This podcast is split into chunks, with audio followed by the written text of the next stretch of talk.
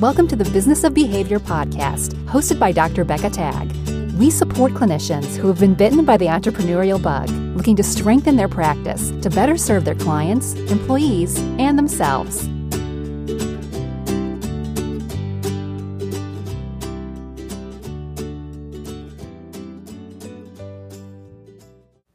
Hello, and welcome to the Business of Behavior podcast. I'm your host, Dr. Becca Tagg, and this is session 98.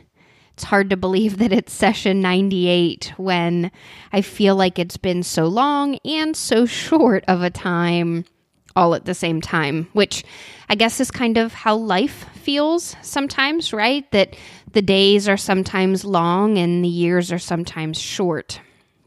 So, today I want to talk a little bit about a new resource coming from the BACB or the Behavior Analyst Certification Board, and it's the RBT Ethics Code 2.0.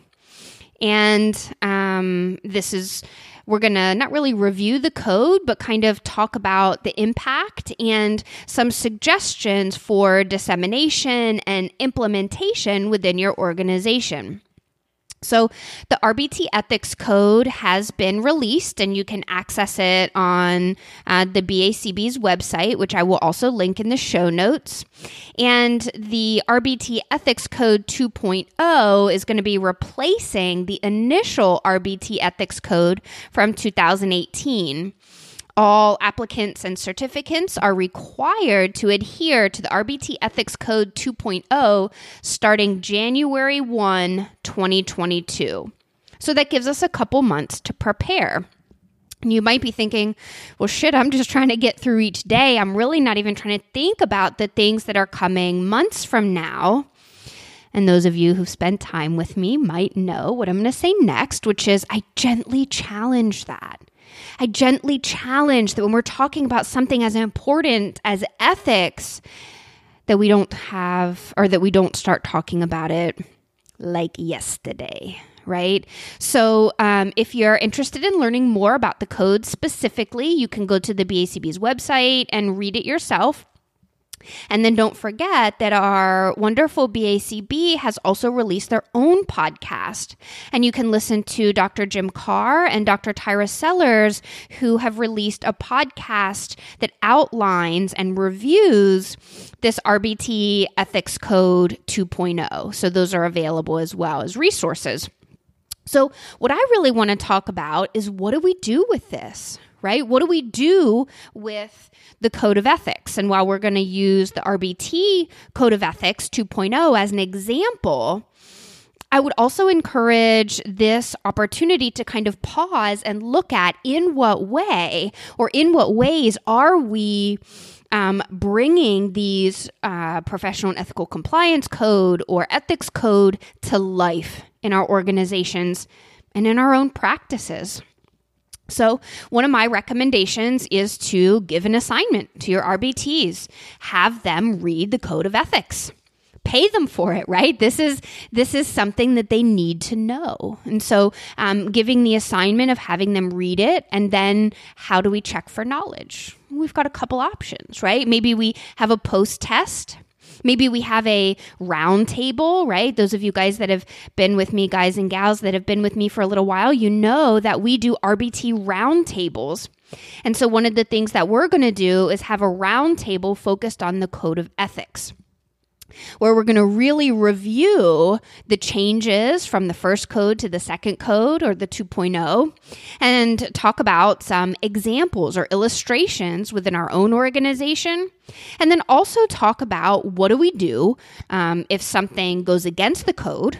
And then also um, open it up for any questions right? The RBT, I often say it's an entry level position, but they're not doing entry level work. And my hope is that we can empower our RBTs to really see themselves as professionals. And having an ethics code, I believe, helps with that right? An ethics code means that we must be operating ethically. And here's what that looks like. And here's why because we are serving vulnerable populations. And in some cases, maybe we are vulnerable. Uh, as RBTs, right? We are receiving supervision services. And so it's both to protect us as the RBT and to protect those that we're serving.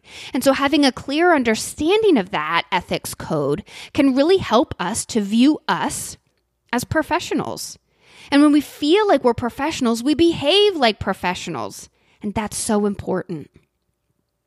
It's also important that we talk about ethics. This is, you know, one of the other things we do have them printed out and hanging in our staff areas, but they're not just hanging there right? We talk about them. When we make missteps or when things come up, we talk about them. We illuminate that. We use it as a learning opportunity. When we have our RBT roundtables and other stuff comes up, our senior RBTs tie it back to the code.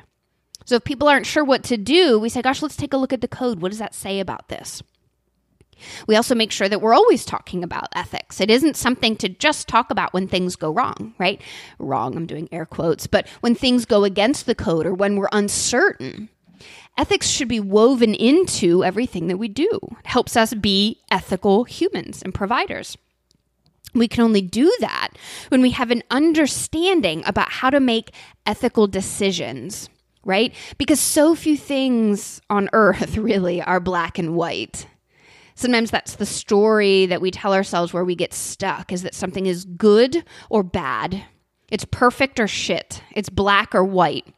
So few things are that rigid, that discrete. And having a clear understanding of our code helps us to make better decisions when something doesn't fall in the black or white. And spoiler alert, that's a ton of stuff. I think it's also important to talk about the ethics code. So, our um, senior RBTs also talk about um, specific parts of the RBT Code of Ethics during roundtables to be sure that we're always talking about it again, not just when things are going wrong, so that we can use that as a guidepost, right? Sort of our North Star that's guiding us in our decision making. It would be impossible to have a list of any and everything that could possibly happen, right? So, what we have to learn is how to make ethical decisions. And for RBTs, part of that is knowing the RBT Ethics Code 2.0 and our current RBT Ethics Code. But I also think a big part of that is knowing that they don't have to and should not be making many of those decisions alone. That we as an organization at Del Mar, that me as a BCBA, that our other BCBAs, that our senior RBTs, that their colleague RBTs, that we are all there and here to help them make those decisions to tact them as we're going through that decision making process so that they can learn how to do the same and help their colleagues. To make sure that we're clear on what is included in that code of ethics and the guidelines so that if and when something does come up, we can make an ethical decision in that moment.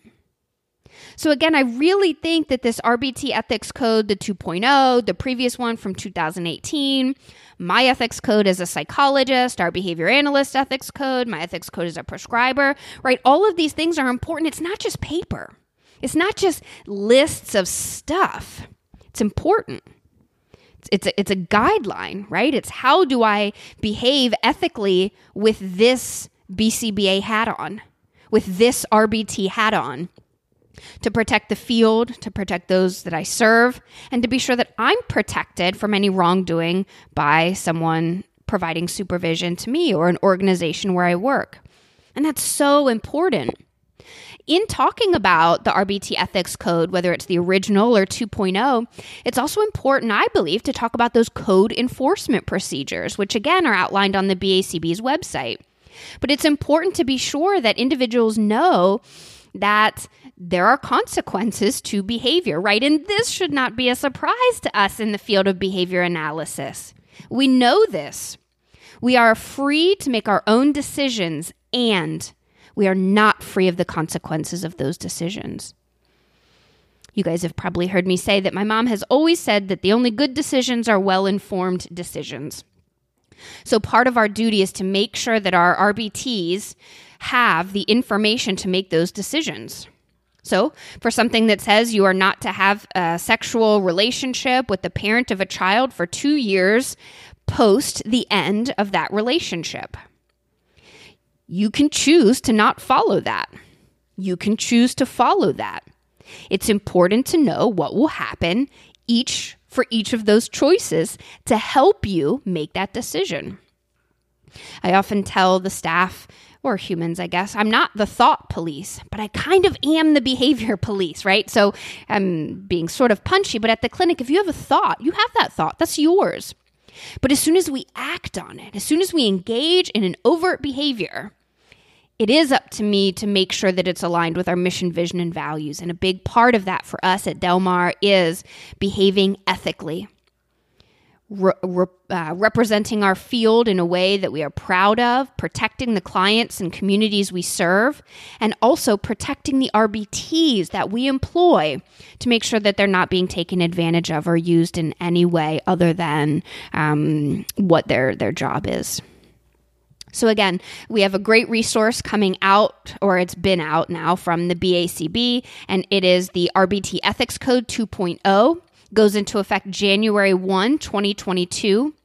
Let's get started now on how we are going to introduce that uh, information to our RBTs, how we're going to implement that ethics code, what types of trainings and ongoing conversations we're going to have around the ethics code and then remember, as behavior analysts, we want to do what? Reinforce the behaviors we want to see more of, right? So it's not just about the code enforcement procedures as far as when there's something, somebody's violated the code. Maybe think about in what way and how often are you providing reinforcement for behavior that is aligned with the ethics code? Do we draw attention to it? Do we uh, give praise? Do we draw, um, you know, do we give a certificate, a post it note, a thumbs up? In what way are we acknowledging those who are behaving, excuse me, ethically? Because what we know is behavior goes where reinforcement flows. Let's keep that going. That's that relates to note completion behaviors. It, it goes with, um, you know, the correct error correction procedures it also goes with ethical behaviors. So let's not delay. It's July, it's mid July. Um, we've got a couple months until this new ethical code goes into effect, January 1, 2022. Let's not wait till then. Let's start thinking about how we're going to introduce it using BST, right? That behavior skills training. In what way am I going to introduce this information in a way that supports how important it is and is aligned with our mission, vision, and values?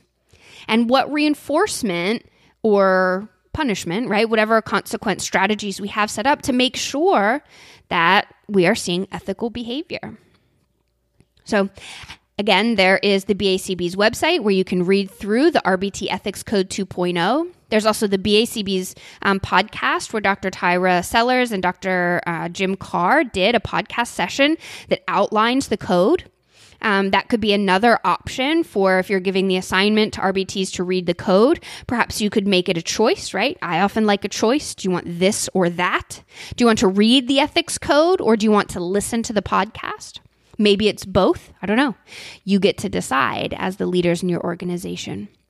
Just like we are encouraging others to get all the information to decide how they want to behave, we get to decide what we want to do and in what way we want to support this rollout. I'd love to hear what you decide. As always, time is one of our most valuable resources because it is so very limited. And I hope that when you tune in to the Business of Behavior podcast, you are leaving with an idea or thinking about something in a different way that you can then take back and apply, whether it's in your own practice, on your own treatment teams, in your school or your organization or your personal life. All of it's important. I'd love to hear how it goes. If you enjoy the podcast, please be sure to subscribe. Um, that makes sure that you never miss an episode. If you're looking for all 98 of the episodes and you're wondering where they are on Stitcher or iTunes, no need to fret. You can go to www.thebusinessofbehavior.com and all of them are right there, along with links to our store for different materials and support documents that we provide. I hope you have a great rest of your day, and I'm signing off from North Carolina.